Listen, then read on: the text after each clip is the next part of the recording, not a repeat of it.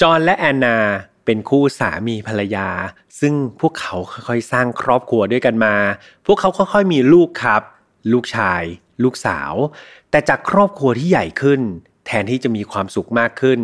กลับกลายเป็นว่ามันตรงกันข้ามครับ ทุกอย่างค่อยๆ แย่ลง และนำไปสู่บทสรุปที่มันเลวร้ายมากๆ อีกหนึ่งจุดที่น่าสนใจของคดีนี้ก็คือ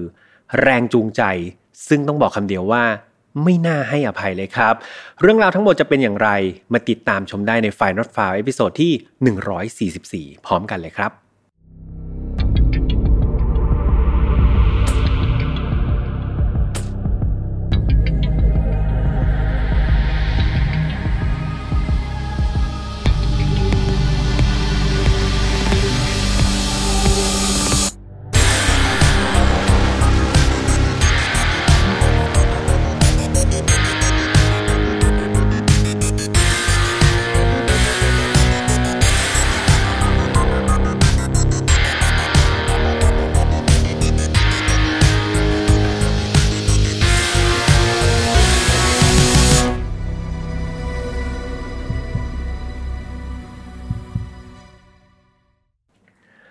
วัสดีครับ ยินดีต้อนรับเข้าสู่ Final File Podcast ครับ วันนี้เพื่อนๆ อยู่กับผมแฮมทัชพลเช่นเคยนะครับ เรามากันใน episode ที่ 144 แล้วนะครับ แล้วก็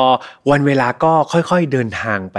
เรื่อยๆนะครับ ตอนนี้เราใกล้ที่จะ ข้ามปีนะครับไปปีใหม่แล้ว ถ้าวันที่ออกอากาศไม่ผิดพลาดเนี่ยก็จะเป็นช่วงกลางกลางเดือนธันวาแล้วนะครับ ช่วงนี้พี่แฮมก็นับวันนับคืนนะครับ ซึ่งจะได้พักร้อนสักที ก็ไม่รู้นะบริษัทของตัวเองเนี่ยอาจจะได้พักร้อน แต่ว่ากับฝ่ายนอตฟาวเนี่ยก็ต้องมาขอความเห็นใจนะครับ จากน้องๆทีมงานแล้วก็แฟนๆรายการนะครับใครอยากให้พี่แฮมพักผ่อนเนี่ยสามารถคอมเมนต์ได้ตอนนี้เลยครับใครฟังทาง YouTube อยู่นะครับช่วยกันคอมเมนต์ Spotify กับ Apple Podcast SoundCloud Podbean เนี่ย เข้ามากระนำเลยครับ มาบอกว่าอยากให้พี่แอมพักร้อนสัก 2 อาทิตย์ก็ยังดีนะครับ อันนี้ก็แซวเล่นครับ แต่ว่าถ้าเกิดใครยังอยากที่จะฟังคดีพิเศษ ช่วงวันปีใหม่เนี่ยก็มาคอมเมนต์รังแกพี่แอมได้เช่นเดียวกันครับ แต่ก่อนที่จะไปถึงจุดนั้นมาฟังคดีในวันนี้กันเลยดีกว่านะครับ คดีนี้ต้องบอกว่า เป็นอีกหนึ่งคดีที่มีความโหดร้ายเลยนะครับเพื่อนๆ แล้วก็มีจุดที่เซนซิทีฟเยอะพอสมควรโดยเฉพาะในภาคของการลงมือกระทำดังนั้นพี่แอมต้องเตือนทุกคนเหมือนเดิมครับว่าไฟนัดฟาวไม่สนับสนุนความรุนแรงทุกประเภทครับ ทุกเรื่องที่นำมาเล่าเนี่ยอยากให้ฟังไว้เป็นแนวทางในการป้องกันตัวเองครับแล้วมาบทเรียนจากอดีตที่มันเลวร้ายไม่ให้เกิดกับเรา แล้วก็คนที่เรารักนะครับ น้องๆอายุต่ำกว่า 18 ปีตอนนี้มีคุณพ่อคุณแม่อยู่ด้วยดีกว่า เพราะว่าเนื้อหาเนี่ยอย่างที่พี่แอมบอกไปว่าโหดร้ายรวมถึงแรงจูงใจเนี่ยของคดีนี้ต้องบอกว่า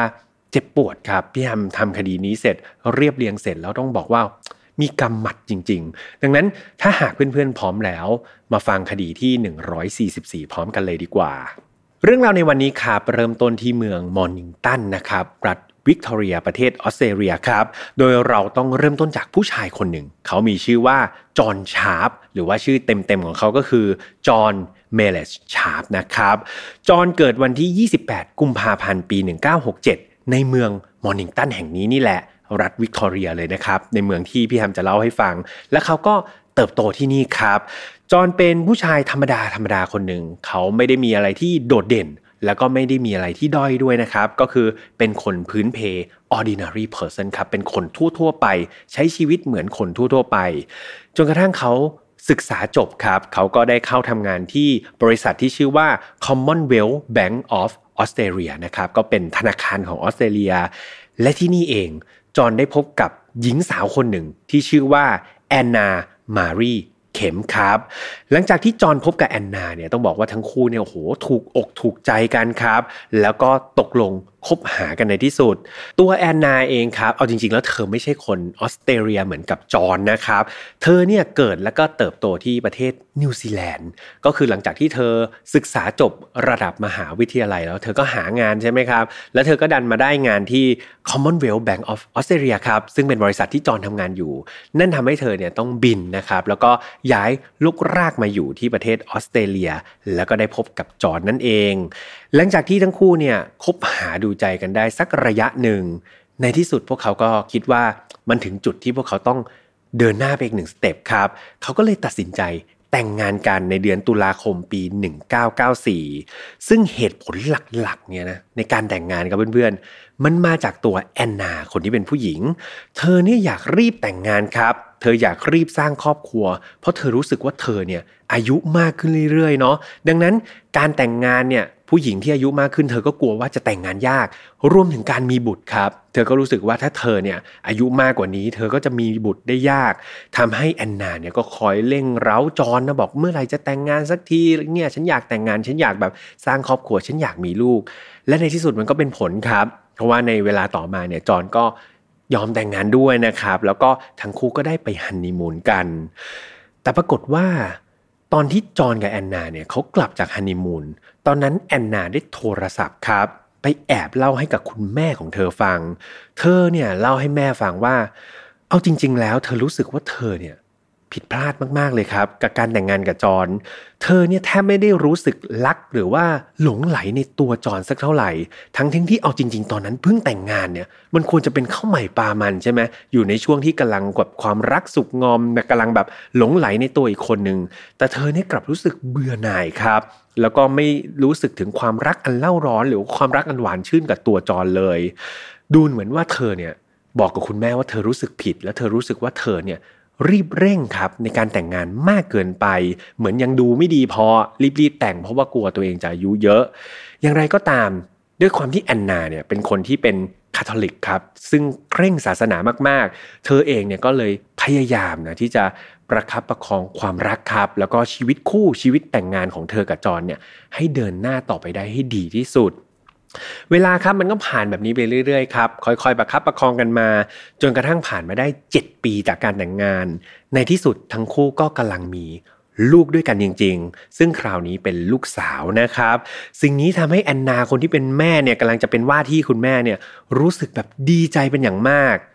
แต่มันไม่ใช่กับจอนครับเพื่อนๆ เพราะหลังจากที่จอนรู้ครับว่าเขากำลังจะกลายเป็นว่าที่คุณพ่อเนี่ย จอนกลับมีอาการหงุดหงิดครับ อารมณ์เสียแล้วก็แสดงออกทั้งทางด้านคำพูด แล้วก็กิริยาในแนวทางว่า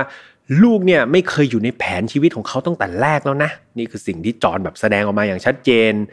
แต่แม้จะไม่เห็นด้วยครับ หรือว่าไม่พอใจยังไงเนี่ย แต่ในเมื่อทุกอย่างเกิดขึ้นแล้วครับลูกเนี่ยอยู่ในท้องของแอนนาแล้ว ดังนั้นจอนก็ไม่สามารถที่จะแก้ไขอะไรได้ ในที่สุดในเดือนสิงหาคมปี 2002 น้องแกซี่รูอิส ชาร์ปนะครับก็เป็นเด็กสาวตัวน้อยที่ได้คลอดออกมาแล้วก็ลืมตาดูโลก เพียงแต่ว่ามันยังมีโชคไม่ดีเกิดขึ้นอีกนิดหนึ่งครับ คือน้องเกรซี่เนี่ย เธอถูกพบว่าเธอป่วยนะครับ เป็นโรคข้อสะโพกผิดปกติแต่กำเนิด หรือว่าอีกชื่อหนึ่งนะครับ ที่เรียกกันว่า โรคข้อสะโพกเคลื่อนหลุด แต่กำเนิดครับ ซึ่งโรคนี้ต้องบอกว่ามันเป็นอาการผิดปกติทางการเจริญเติบโตของข้อสะโพกทำให้ข้อสะโพกเนี่ยมันเคลื่อนจากตำแหน่งเดิมที่สิ่งที่มันควรจะอยู่เนี่ยปรากฏว่ามันไม่อยู่ตรงนั้นครับมันเคลื่อนออกมาจากตำแหน่งเดิม หรือว่าหลุดออกมาจากตำแหน่งเดิมโดยโอกาสที่จะพบโรคนี้เอาจริงๆก็ไม่ได้เยอะสักเท่าไหร่ครับ ก็คือประมาณ 1.7 ถึง 20%ในกลุ่มประชากรทั้งหมดครับ โดยส่วนมากก็จะพบในเพศหญิงนะครับมากกว่าเพศชาย หากเทียบกันแล้วเนี่ย เด็กๆผู้ชายครับที่เกิดมาแล้วมีโอกาสที่จะเป็นโรคโรคนี้เนี่ยก็คือ1ใน3,000ครับในขณะที่น้องๆผู้หญิงที่เกิดมา แล้วมีโอกาสจะพบโรคนี้เนี่ยก็คือ 1 ใน 600 และก็น้องเกรซี่ครับโชคร้ายเนาะที่เธอเป็น 1 ใน 600 นั้น ด้วยอาการดังกล่าวเนี่ยทำให้น้องเกซี่เนี่ยมักจะมีอาการแบบงองแงครับ น้องจะร้องไห้บ่อยๆ แล้วก็มีปัญหาในการนอนมากๆ แน่นอนว่าพอเวลาลูกไม่สบาย หัวอกคนเป็นพ่อเป็นแม่รู้ดีเลยใช่ไหมครับ ว่าคนที่เหนื่อยที่สุดเนี่ยก็คือคุณพ่อคุณแม่หรือว่าผู้ปกครองที่ที่ต้องดูแลเด็กๆ นั่นเอง ตัวแอนนาครับ คนที่เป็นคุณแม่เนี่ยเขาไม่เคยมองว่าเกรซี่คือภาระเลยเนาะเธอพร้อมทุ่มเทครับ ทุกวินาทีให้กับลูกสาวของเธออย่างอ่อนโยนและเข้าใจ ในขณะเดียวกันเนี่ย กลายเป็นว่าความสัมพันธ์ในครอบครัวระหว่างตัวแอนนา กับตัวจอนซึ่งเดิมมันก็ไม่ได้ดีอยู่แล้วเนาะกลับกลายเป็นว่ามันแย่ลงไปอีก นั่นก็เพราะว่าแอนนาเนี่ยเธอหันเหความสนใจแล้วก็ทุ่มเทเวลาทั้งหมดเนี่ยให้กับเกรซี่ครับ ลูกสาวคนนี้ สิ่งนี้ทำให้เธอกับจอนเนี่ยแทบไม่มีเวลาให้กันเลย และทุกครั้งที่มาคุยกันเนี่ยก็แทบที่จะทะเลาะนะครับ กลายเป็นปัญหาใหญ่ในครอบครัว นอกจากนี้เนี่ยพอมีลูกแล้วแล้วลูกเนี่ยก็ เป็นโรคด้วยใช่ไหมครับทำให้แอนนาเนี่ยจำเป็นจะต้องลาออกจากงาน เธอต้องลาออกจากงานที่ธนาคาร Commonwealth Banks of Australia ครับ ซึ่งเป็นสถานที่ที่ทำงานที่เดียวกับจอนเนี่ยออตอนนั้นครับ เธอต้องการจะออกมาเป็นแม่บ้านเต็มตัว เพื่อดูแลน้องเกรซี่นะครับ แล้วก็จัดการพวกงานบ้านอะไรต่างๆ คราวนี้เป็นไง จากเดิมทำงานสองคนอยู่กันสองคน รายได้มันก็เยอะใช่ไหมครับ คราวนี้แอนนาออกมาหนึ่งคน จอนทำงานคนเดียวแต่สมาชิกเพิ่มเป็น 3 คน แน่นอนว่าครอบครัวนี้ขาดสภาพคล่องนันทีครับ รายได้ขาดหายแต่รายจ่ายมากยิ่งขึ้น จอนกับแอนนาก็เลยกลับมาคุยกันครับ บอกว่าปล่อยไว้แบบนี้ แย่แน่ๆครับ อาจจะมีปัญหาทางด้านของการเงิน พวกเขาก็เลยเริ่มมองหาธุรกิจใหม่ ๆ และพวกเขาเนี่ยก็ไปเล็งเห็นธุรกิจธุรกิจหนึ่ง นั่นก็คือธุรกิจอสังหาริมทรัพย์ ทั้งคู่เนี่ยมักจะตะเวนหาครับ ดูบ้านในแถบๆที่ตัวเองอยู่เนี่ยเป็นบ้านเก่าๆเนาะหลังจากนั้นก็ไปซื้อมาในราคาที่ถูกกว่าท้องตลาดครับพอได้บ้านบ้านเก่าๆนั้นมาก็ทำการรีโนเวทใหม่เลยนะ ตกแต่งให้มันดูหรูหราดูดีนะครับ แล้วก็ไปขายใหม่ครับ ซึ่งจอห์นกับแอนนาครับก็สามารถทำธุรกิจนี้แบบได้ดีมากๆครับ พวกเขาสามารถซื้อบ้านเก่าๆมารีโนเวทแล้วก็ขายเนี่ยได้หลายหลังมากๆ สิ่งนี้ทำให้สภาพคล่องในครอบครัวนี่โหดีมากๆ ครอบครัวกับไม่มีรายได้ที่เยอะแล้วก็แบบเติบใช้มือเงินมือเติบเลยครับ แบบอูฟูมากๆ ตอนนั้นทั้งคู่ก็เลยตัดสินใจว่าอะไหนๆมีเงินเยอะขนาดนี้ ครอบครัวก็ขยายแล้วก็เป็นไง ตัดสินใจซื้อบ้านหลังใหม่ที่มันใหญ่กว่าเดิมครับในแต่ว่ายังอยู่ในเมืองมอร์นิงตันเหมือนเดิมนะ ทั้งคู่เลยตัดสินใจซื้อบ้านใหม่ ทุกอย่างฟังมาถึงตรงนี้ มันกำลังเป็นไปได้ด้วยดีใช่ไหมครับ กราฟชีวิตดูกำลังจะขึ้น แต่แล้วปรากฏว่าแอนนาพบว่า เธอท้องอีกแล้วครับ โดยเธอพบว่าท้องครั้งนี้เนี่ยมันเป็น การแบบเธอรู้ตัวหลังจากที่ซื้อบ้านหลังใหม่เนี่ยได้ไม่นาน และหลังจากที่เธอรู้ตัวเนี่ย เธอก็รีบไปหาคุณหมอ และคุณหมอก็ทำการแบบตรวจสอบเนาะแล้วก็ปรากฏว่า เธอได้รับข่าวดีครับว่าลูกในท้องคนนี้เป็นลูกชาย สถานการณ์เนี่ย คล้ายๆเดิมเลยครับเพื่อนๆคล้ายๆกับรอบแรกเลย คือแอนนาคนที่เป็นแม่นี่เป็นไงโหดีใจเป็นอย่างมาก เธอกำลังจะได้ลูกอีกคน ซึ่งเป็นลูกชายที่เธออยากได้ ประกอบกับน้องเกรซี่เนี่ยก็ไม่ค่อยแข็งแรงใช่ไหมครับ ดังนั้นการมีน้องอีกคนมาดูแลเกรซี่มาแบบเป็นเพื่อนเล่นให้เกรซี่เนี่ยก็เป็นอะไรที่แอนนาเนี่ยแบบสมหวังแล้วครับพูดง่าย ๆ ในขณะเดียวกันครับ ตัวจอนเนี่ยคนที่เป็นพ่อแค่ลูกคนเดียวตอนนั้นเขาก็งุนหงิดจะแย่อยู่แล้วเขาไม่ได้คิดอยากจะมีลูก ไม่ได้แบบตั้งใจจะมีลูกอยู่ในแผนชีวิต เพราะเขารู้ครับว่าเขากำลังจะเป็นคุณพ่อลูกสองเนี่ย สิ่งนี้ทำให้จอนเนี่ยทั้งตกใจแล้วก็รู้สึกแบบไม่ประทับใจกับเรื่องนี้มากๆครับเขาเนี่ยพูดกับแอนนาเสมอเลยนะก่อนที่จะท้องเนี่ยเขาบอกแอนนาตลอดว่าเขาไม่ต้องการมีลูกอีกแล้ว นี่คือเขาสิ่งที่เขาย้ำนะครับบอกกับแอนนามาเสมอเขาเนี่ยมองเกรซี่ว่า เป็นภาระครับ เขาแทบจะไม่มองว่าเกรซี่เป็นลูกด้วยซ้ำเขามองว่าภาระภาระนี้แหละ ที่ทำให้ชีวิตของเขาเนี่ยไม่ประสบความสำเร็จถึงจุดสูงสุดสักทีทำให้การวางแผนชีวิต และครอบครัวของเขาเนี่ยมันมีอุปสรรคทั้งหมดเนี่ยก็เพราะว่าตัวภาระอย่างเกซี่ไงล่ะ นี่คือสิ่งที่จอนเนี่ยพยายามจะพูดกรอกหูแอนนาตลอดครับ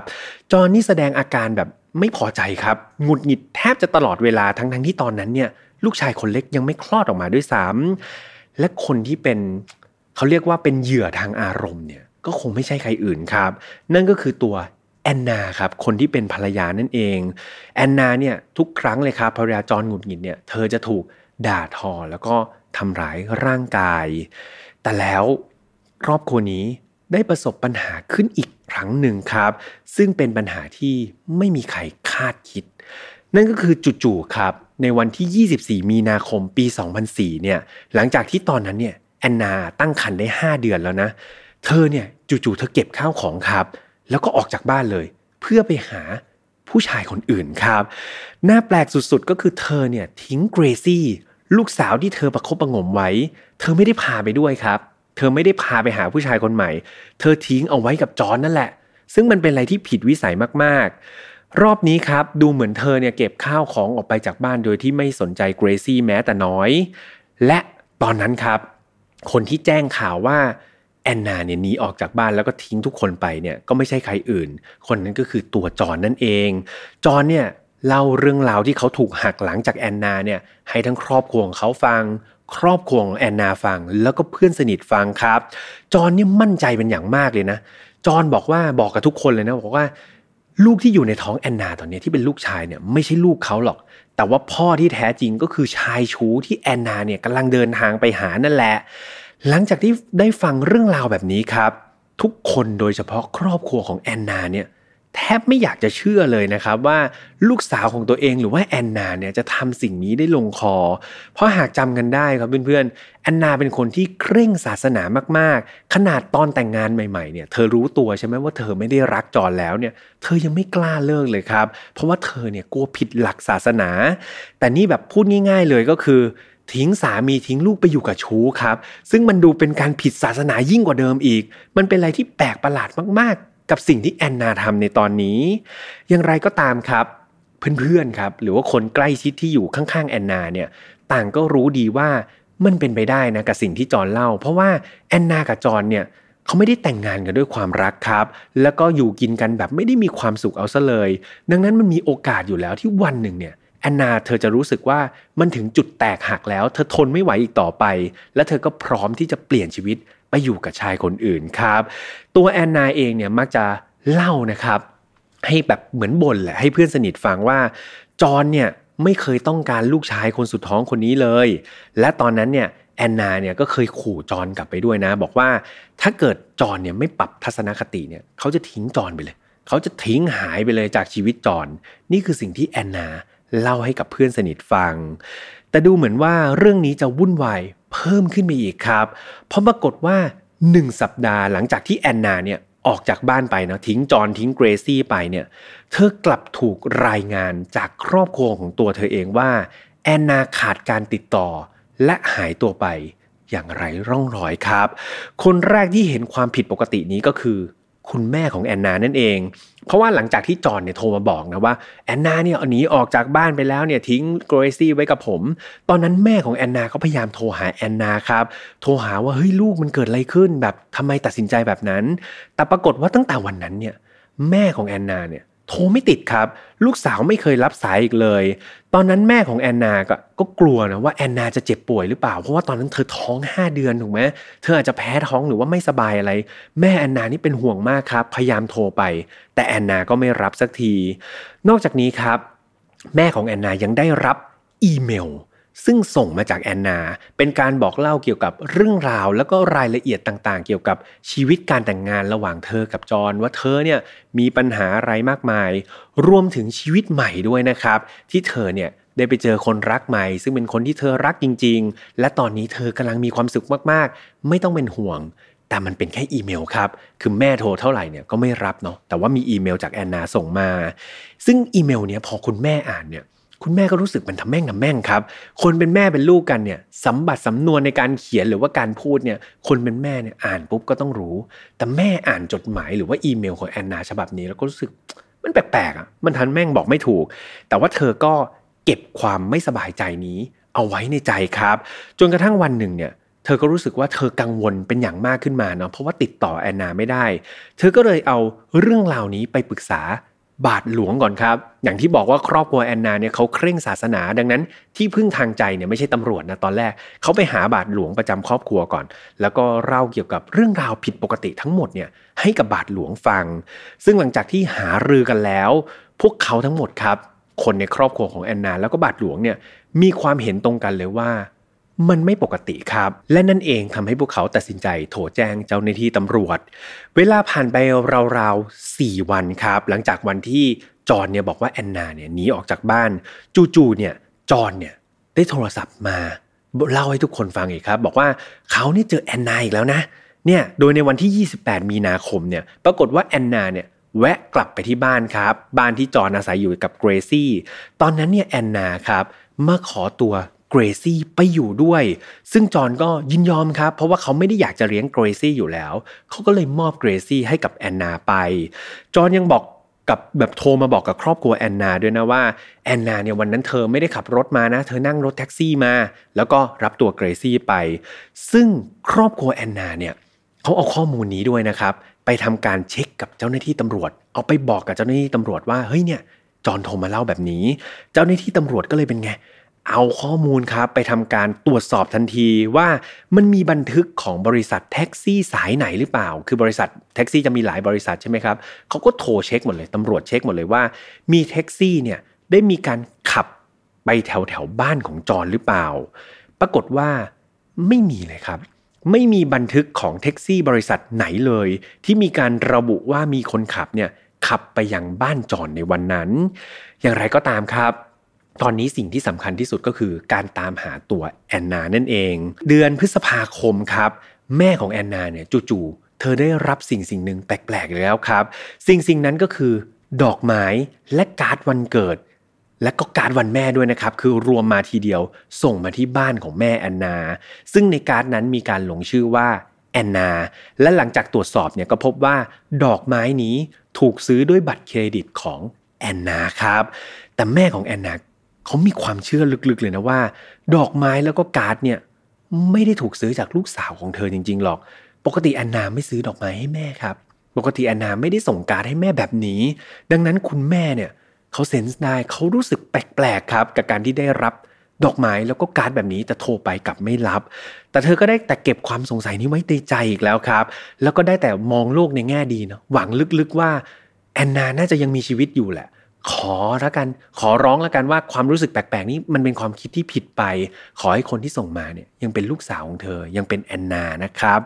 เวลาก็ผ่านไปเรื่อยๆ ตัวจอนเองเนี่ยหลังจากที่ แอนนาเนี่ยออกเป็นข่าวนะว่าหายตัวไป ตัวจอนในฐานะที่ตอนนั้นเขาก็ยังไม่ได้มีการหย่าร้างกันเนาะเขาก็ยังมีสถานะเป็นสามีอยู่ จอนได้ไปออกทีวีมากมายครับ ไปออกสื่อมากมาย เขาได้พูดอ้อนวอนต่อหน้าสาธารณชนครับ ให้ข้อมูลแบบว่าเออเนี่ยแอนนาจากไปวันไหนอย่างไร แล้วก็มีการขอร้องครับ ให้ประชาชนเนี่ยถ้าเกิดมีใครพบเห็นเกี่ยวกับตัวแอนนาเนี่ยช่วยติดต่อเขาหน่อย บอกตำรวจก็ได้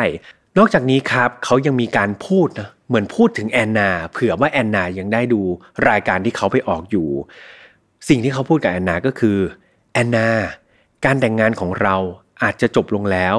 แต่ผมยังรักคุณเสมอนะ และคุณยังคงเป็นแม่ของเกรซี่ลูกสาวคนสวยของพวกเรา ผมยังรอคอยการกลับมาของคุณอยู่เสมอ แอนนากลับมาหาผมนะ นี่คือสิ่งที่จอนนะครับ พูดต่อหน้ารายการทีวี เผื่อว่าแอนนาเนี่ย จะได้ยินครับ นอกจากนี้เนี่ยครอบครัวของจอนก็คือคุณแม่ของจอนเนี่ยยังมีการเชิญสื่อมวลชนนะมาสัมภาษณ์ถึงบ้านเลยนะครับ บ้านที่จอนเนี่ยเคยอยู่กับเกรซี่ แต่ตอนนี้น้องเกรซี่ไม่อยู่แล้วนะตามที่จอนบอกว่าเกรซี่เนี่ยแอนนาพาตัวออกไป อย่างไรก็ตามครับ เหตุการณ์ในวันนั้นมันกลับมีเรื่องวุ่นวายเกิดขึ้นนิดหน่อย ก็คือในขณะที่สื่อมวลชนกำลังสัมภาษณ์จอนที่บ้านของจอนเนี่ยปรากฏว่าสัมภาษณ์ยังไม่จบเนี่ยจอนอยู่ๆก็ลุกขึ้นเลยครับ แล้วก็ดูมีกิริยาแบบหงุดหงิดโมโหเป็นอย่างมาก ซึ่งภาพที่ถูกถ่ายทอดออกไปเนี่ยมันกลับสร้างความเห็นใจครับ ให้กับประชาชน คนนี้ก็คิดว่าโอ้โห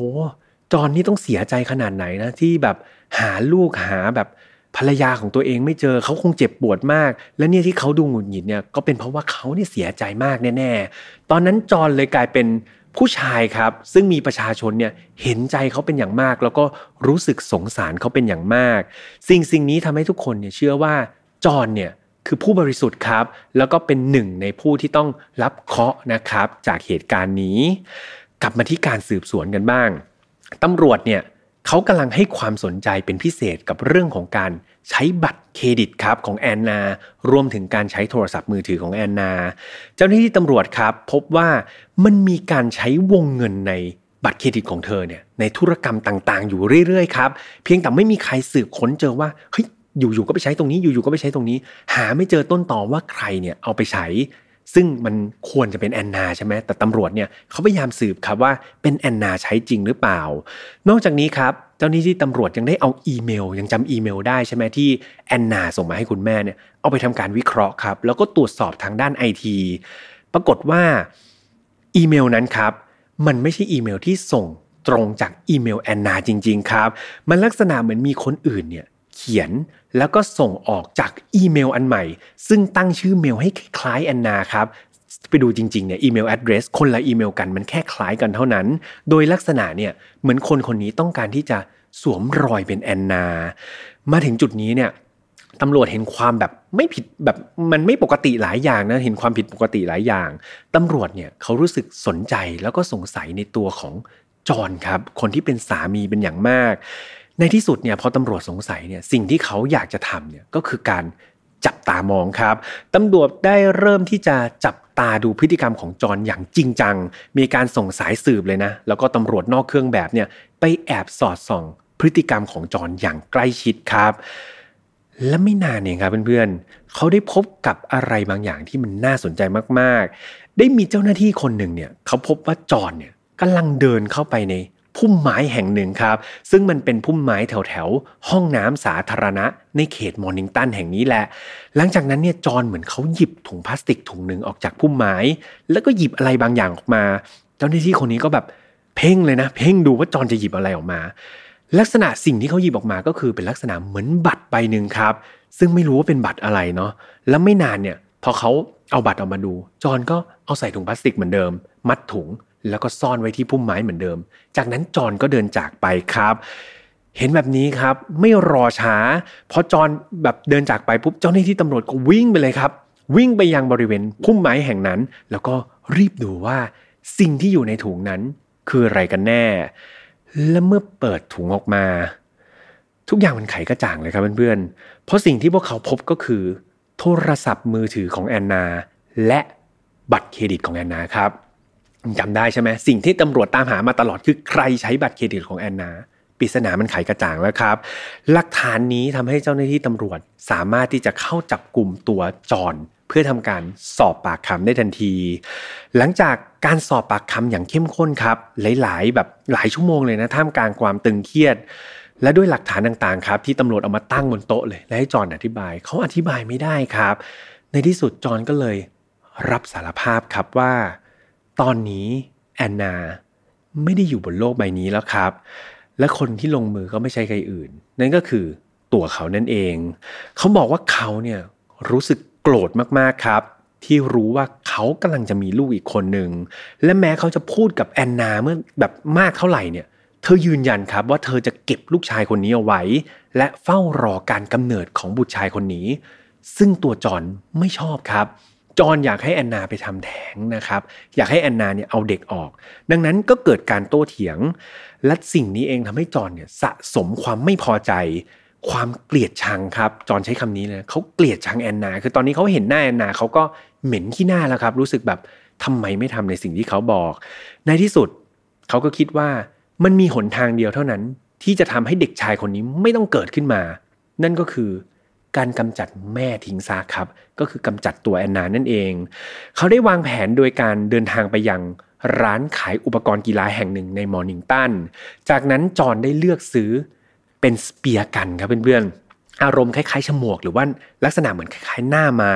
ซึ่งถ้าเกิดใครเคยตกปลานะครับจะเคยเห็นคนที่ตกปลาเนี่ยเขาใช้อุปกรณ์นี้ในการยิงปลานะครับ ซึ่งตัวสเปียร์กันเนี่ย ปัจจุบันเนี่ยก็จะใช้ในรูปแบบของการยิงจากตัวยาง โดยผู้ใช้ครับก็จะใส่เหมือนลูกดอกเนาะหรือว่าบางคนเขาจะเรียกว่าลูกหอก เพราะว่ามันค่อนข้างยาวพอสมควร ใส่เข้าไปแล้วก็เล็งไปที่หลังกล้อง หลังจากนั้นก็เหนี่ยวไกตัวลูกหอกหรือว่าลูกลูกดอกแบบยาวเนี่ยก็จะพุ่งไปยังเป้าหมายใช่ไหมครับ แต่อย่างที่บอกว่า คนส่วนมากก็จะเอาอุปกรณ์นี้ไปใช้ในการตกปลาแหละ เดี๋ยวยังไงถ้าใครคิดภาพไม่ออกเนี่ยเดี๋ยวพี่ทำให้ทีมงานใส่รูปนะครับ ลงไปใน YouTube ได้ หรือเพื่อนๆที่ฟังทางพอดแคสต์เนี่ยก็ไป search ได้ว่า speargun นะครับ มันก็จะเป็นอุปกรณ์ที่พอเห็นก็น่าจะอ๋อ จอนเนี่ยก็ไปซื้อเจ้า speargun นี้แหละครับมาแล้วก็ทำการฝึกฝนด้วยนะครับ ฝึกฝนใช้มันจนอย่างคล่องแคล่วแล้วก็คุ้นเคยกับอุปกรณ์นี้ ในที่สุดครับ กลางดึกของวันที่ 23 มีนาคม จอนเนี่ยตอนนั้นกลางคืนจอนลุกขึ้นจากเตียงครับ ในขณะที่แอนนาเนี่ยยังนอนอยู่ข้างๆนะเขาได้เดินลงมาที่โรงรถครับ เพื่อหยิบเปียกันขึ้นมา แล้วก็เดินกลับไปที่ห้องนอนของทั้งคู่อีกครั้ง จอนตอนนั้นเขายืนจ้องมองหน้าภรรยาของเขา ซึ่งกำลังหลับสนิทอยู่ ก่อนที่สักพักหนึ่ง จอนจะยกสเปียกันขึ้นมา แล้วก็เล็งไปที่ศีรษะของเธอ เขาค่อยๆขยับสเปียกันครับ ที่มันมีลูกหอกติดตั้งอยู่เนี่ย เข้าไปใกล้จนเป็นระยะประชิดครับ ชนิดที่ว่าไม่พลาดแน่นอน ก่อนที่จะตัดสินใจ เหนี่ยวไก่ครับ แน่นอนว่าพอเหนี่ยวไก่เนี่ยลูกหอกครับที่มีปลายแหลมเนี่ยรุนแรงมากๆ มันพุ่งปักเข้าไปกลางศีรษะของแอนนาทันที แต่ในตอนนั้นเธอไม่ได้เสียชีวิตทันทีนะครับ แอนนานี่ยังคงหายใจอยู่ แต่ว่าเธอกรีดร้องครับ ดิ้นทุรนทุราย จอนก็เลยหยิบลูกหอกอันที่สองครับ ซึ่งติดตัวมาเนี่ย ใส่ลงไปครับขึงไปในสเปียร์กัน แล้วก็ยิงอัดศีรษะเธอลงไปในระยะเผาขนครับ อัดซ้ำลงไปเป็นดอกที่สองซึ่งแน่นอนว่าครั้งนี้ ร่างกายของแอนนาเธอนิ่งสนิทครับ เธอจากโลกนี้ไปอย่างน่าสยดสยอง จอนได้ทำการคลุมตัวภรรยา แล้วก็ศีรษะด้วยผ้าขนหนูครับ หลังจากนั้นตัวเขาเองเนี่ยก็เหมือนกับคลุมไว้ แล้วตัวเขาก็ ไปนอนต่อข้างล่างครับ เสมือนไม่มีอะไรเกิดขึ้นเลย เพราะว่าเตียงตอนนั้นมันเลอะเลือดไปหมดแล้ว เช้าวันรุ่งขึ้นเขาก็ได้แบกศพของแอนนาไปแบบเหมือนขุดหลุมครับหลุมศพตื้นๆไว้ที่สวนหลังบ้านแล้วก็ฝังไว้ตรงนั้น จากนั้นเขาก็ทำการแต่งเรื่องราวทั้งหมดขึ้นมาว่าแอนนาหนีออกจากบ้านไปอยู่กับชายชู้ โทรไปบอกทุกคนเลยครับ ตามที่พี่ยามได้เล่าไปข้างต้น เรื่องราวที่มันน่าเศร้าเนี่ยเพื่อนมันไม่ได้จบลงแค่นี้ครับเพราะว่าจอนยังได้สารภาพว่า เขาได้สังหารน้องเกรซี่ด้วยครับ ลูกสาวของเขาเอง เขาเล่าว่าเดิมทีเนี่ยเขาไม่มีความคิดเลยนะ ที่จะฆ่าน้องเกรซี่ แต่ด้วยความเครียดครับ ความกดดันแล้วก็ความบ้าคลั่งที่เขาไม่รู้ว่าทำไมมีอะไรดนใจให้เขาทำนะจู่ๆเขาก็รู้สึกเขาเปลี่ยนใจ หลังจากที่ผ่านไปได้สองสาวัน หลังจากที่เขาลงมือสังหารแอนนาเนี่ยเขาได้ใช้สเปียร์กันครับเพื่อนๆ อันเดิมนะครับ อันเดิมอันเดียวนั่นแหละ ที่ใช้สังหารแอนนา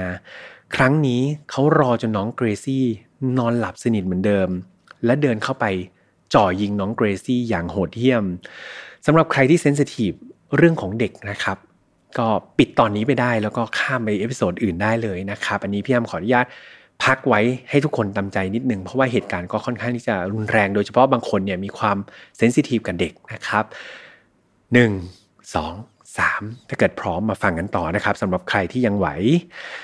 ครั้งแรกครับ จอนเนี่ยจ่อสเปียร์กันนะครับ ไว้ที่หัวของน้องเกรซี่ แล้วก็ยิงเข้าไป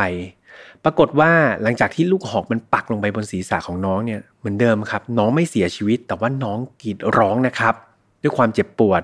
จอนทำเหมือนเดิมครับทำการเอาลูกหอกนะครับที่สองที่เขาติดตัวมาเนี่ยซึ่งเป็นลูกหอกที่เคยใช้กับแอนนาเนี่ย ยิงซ้ำอัดศีรษะเข้าไปนะครับ เป็นครั้งที่สองแต่ว่าน้องเกรซี่ครับโชคร้ายที่เธอยังไม่เสียชีวิตตอนนั้น แต่จอนไม่มีลูกดอกแล้วครับ สิ่งที่จอนทำคือการกระชากครับ ลูกหอกจากหัวที่มันปักอยู่นะครับ ที่มันปักอยู่ในศีรษะของน้องเนี่ยกระชากขึ้นมา ใส่หน้าไม้นะครับ ใส่สเปียร์กัน แล้วยิงอัดลงไป เป็นนัดที่สามรอบนี้น้องเกรซี่นิ่งสนิทครับ เป็นเหตุการณ์ที่พี่แฮมคิดแล้วพี่แฮมรู้สึกแบบ มันน่าเศร้ามากๆเลยนะครับ แล้วก็เป็นอะไรที่มันโหดร้ายมากๆ หลังจากนั้นครับหลังจากที่น้องเกรซี่จากโลกนี้ไปจอนได้นำร่างของน้องเนี่ยพัดด้วยมัดด้วยเทปกาวนะครับ แล้วก็นำไปใส่ในถุงขยะสีดำขนาดใหญ่ ก่อนที่จะนำร่างของเธอเนี่ยไปฝังไว้ข้างๆ คุณแม่ ผลสารภาพนี้ต้องบอกว่ามันน่าตกใจครับ เจ้าหน้าที่ที่ไปสัมภาษณ์นี่ก็ยังออกมาด้วยท่าทีที่รู้สึกตกใจ แล้วก็สยดสยองกับสิ่งที่มันเกิดขึ้นมาก ๆ ข้อมูลทั้งหมดมันได้รับการสารภาพออกมาทำให้การพิจารณาคดีเนี่ยก็เป็นไปอย่างรวดเร็วครับ เจ้าหน้าที่ตำรวจได้มีการไปตรวจสอบนะว่า มันเป็นอย่างที่จอนว่าหรือเปล่า ก็มีการไปขุดบริเวณหลังบ้านครับ แล้วก็พบศพของน้อง กรซี่แล้วก็แอนนาเนี่ยถูกฝังไว้ตามที่ระบุจริง ๆ ซึ่งมันก็เป็นการบ่งชี้แล้วครับว่าสิ่งที่จอนพูดมาเนี่ยมันเป็นความจริงนะครับ ในปี 2005 จอนถูกนำตัวขึ้นพิจารณาคดีในขั้นศาลแล้วก็มีคำตัดสินครับว่าจอนมีความผิดจริง เขาต้องรับโทษจำคุกตลอดชีวิต2รอบครับ โดยเขาจะไม่มีสิทธิ์ในการขออุทธรณ์ใด ๆ และเขาต้องติดคุกเป็นอย่างน้อยๆนะครับ 33 ปีถึงจะมีสิทธิ์อุทธรณ์ครั้งที่ 1 ครับ และคดีนี้ก็ปิดตัวลงไปอย่างน่าเศร้าอีกเช่นเคย คดีนี้มันเกิดจากปมบางอย่างนะครับ ซึ่งเราดูแล้วมันเป็นปมเล็กๆ แต่ว่ามันสำคัญมาก ๆ นั่นก็คือเรื่องของการวางแผนครอบครัวครับสำหรับน้องๆเองเนี่ยตอนนี้พี่แอมก็ไม่แน่ใจว่าบางคนอาจจะยังเด็กอยู่เนาะหรือว่าบางคนอาจจะมีคนรักแล้ว หรือว่าใครที่กำลังจะเข้าสู่ช่วงของการสร้างครอบครัว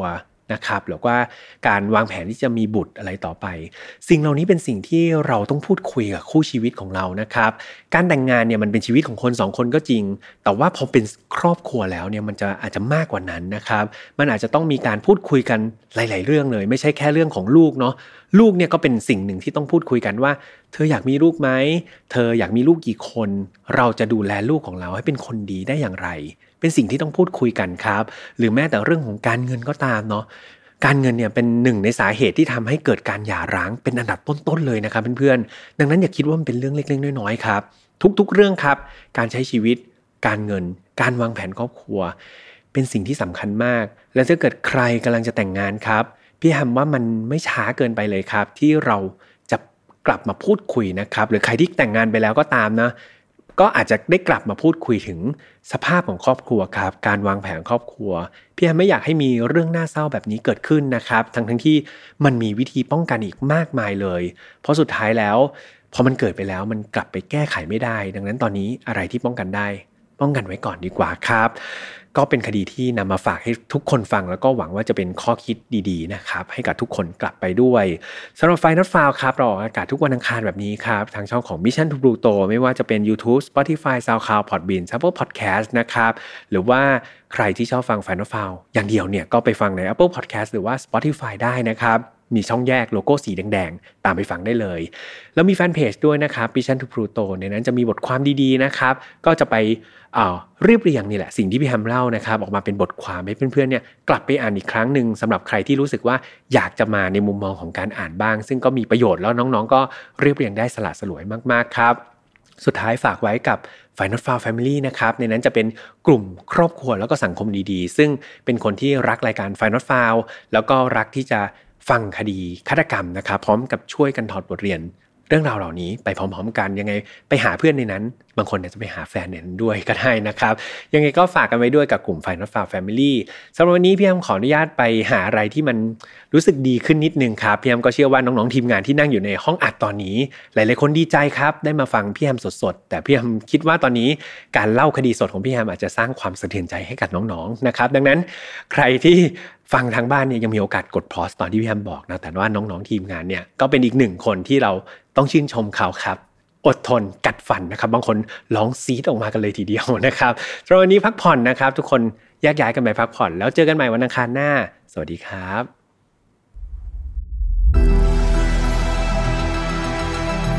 Mission to Pluto Podcast let's get out of your orbit